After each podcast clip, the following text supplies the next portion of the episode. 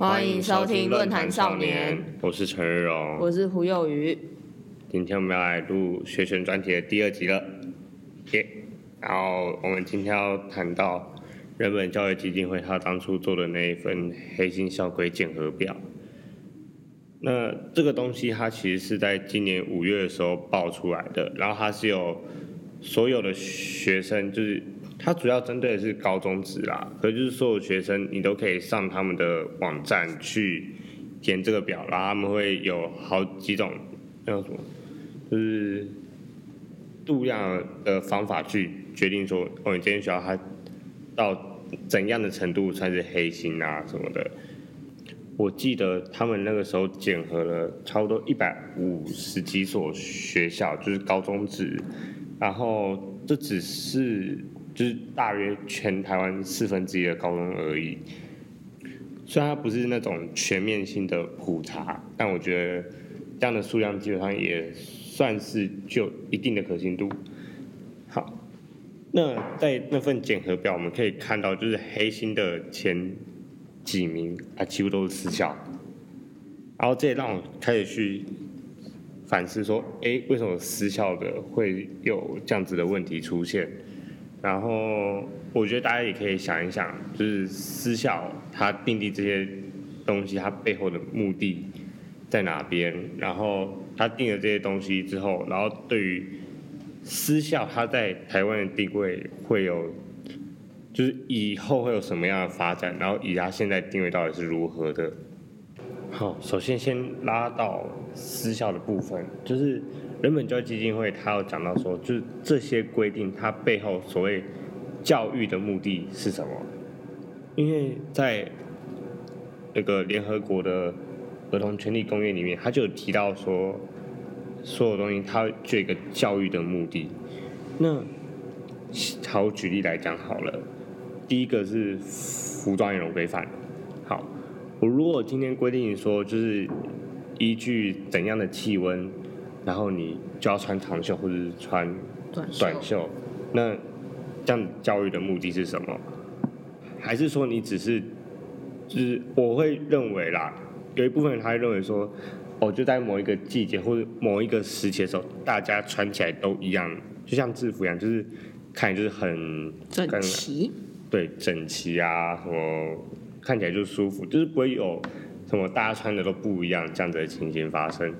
那你如果说哦，为了保护那个学生不会着凉啊那些，那教育的目的是什么？因为你应该是要教会他说他会看天气穿衣服这样子，而不是说你硬性的去规定他，因为。万一你都没有教他，而是用规定把他绑住的话，他这个人他以后就只能存活在一个满是规定的地方。当今天没有规定的时候，当他得到了真正的自由的时候，他就不知道要做什么，他也不知道怎么活下去。所以就会就就有点像是有一些国家，当他们从一个专制，然后换转变成民主的时候，他可能会无法接受。就像那个斯德哥尔摩症候群这样子啦，就是你受到一个比较相对不是这么好的一个对待，以一种就是很自由那种标准来看的话，相对不是这么好的对待，可是你已经习惯了，然后你也习惯被拘束着，好，所以呢，这样子他反而会忽略了我这些。规定他到底有没有办法真正教育到一个人？好，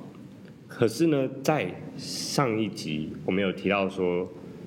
一个弹性改变的概念。好，这也是为什么今天在做私立学校，我觉得推行那种校规改革会比较难的，就是除了说呃，可能校方他自己不愿意去，就是去变革啊或者什么，他也会担心到万一。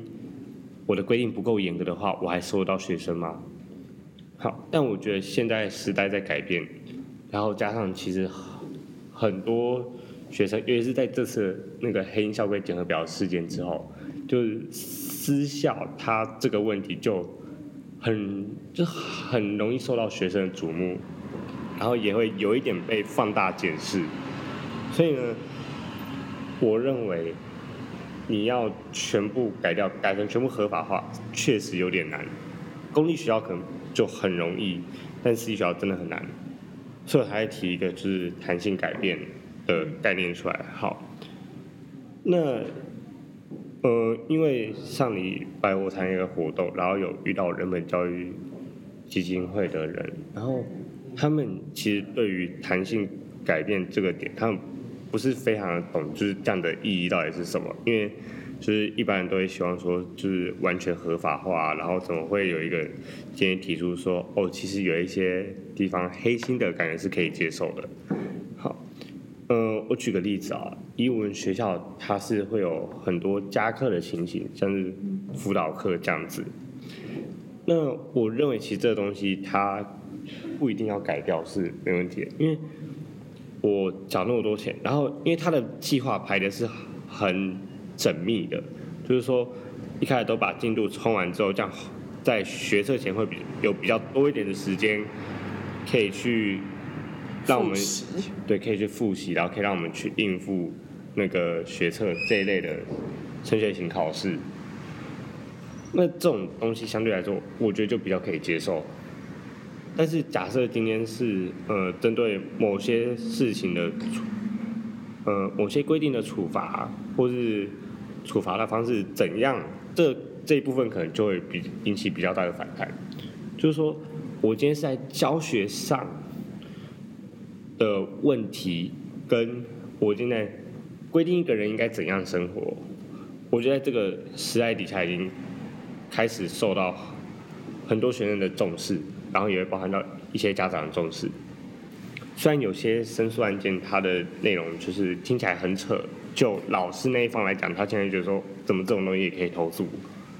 然后你如果去翻法规的话，其实你会发现到这个东西好像其实你去投诉也不是没有道理的。嗯哼，就是我觉得要踩到那个界限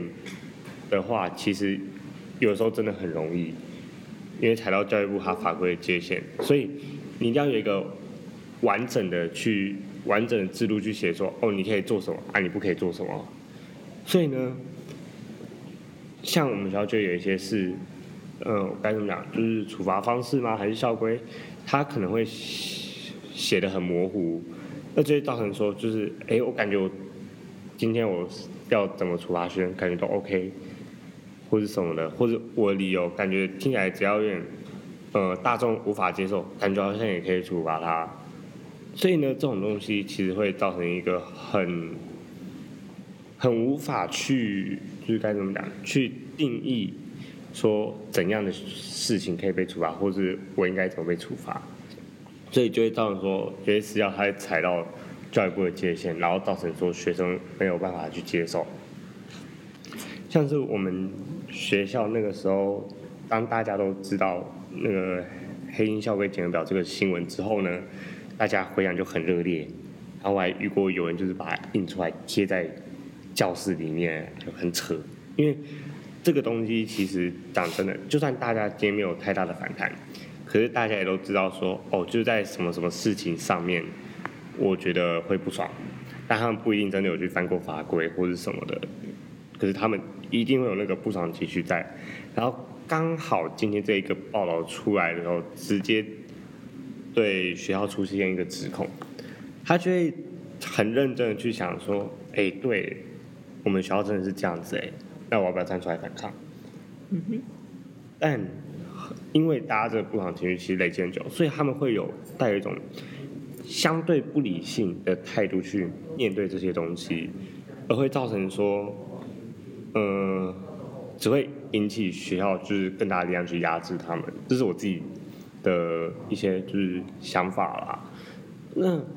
这也是为什么我会提弹性改变的一个原因。嗯，因为有些东西就真的是我如果改掉了，或是怎样了，会像别人讲，就是那我跟公立学校区别是什么？但是你如果建议来到私立学校，你不要想着说，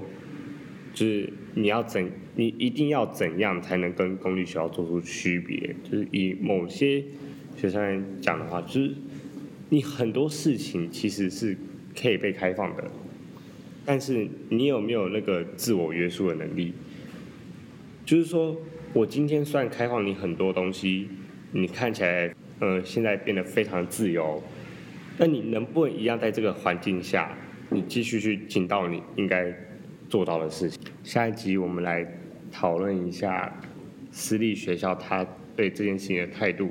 然后还有你身为一个学生，你大概可以怎样去解决？好，我是陈玉荣，我是胡幼瑜，论坛少年，下次见，拜拜。拜拜。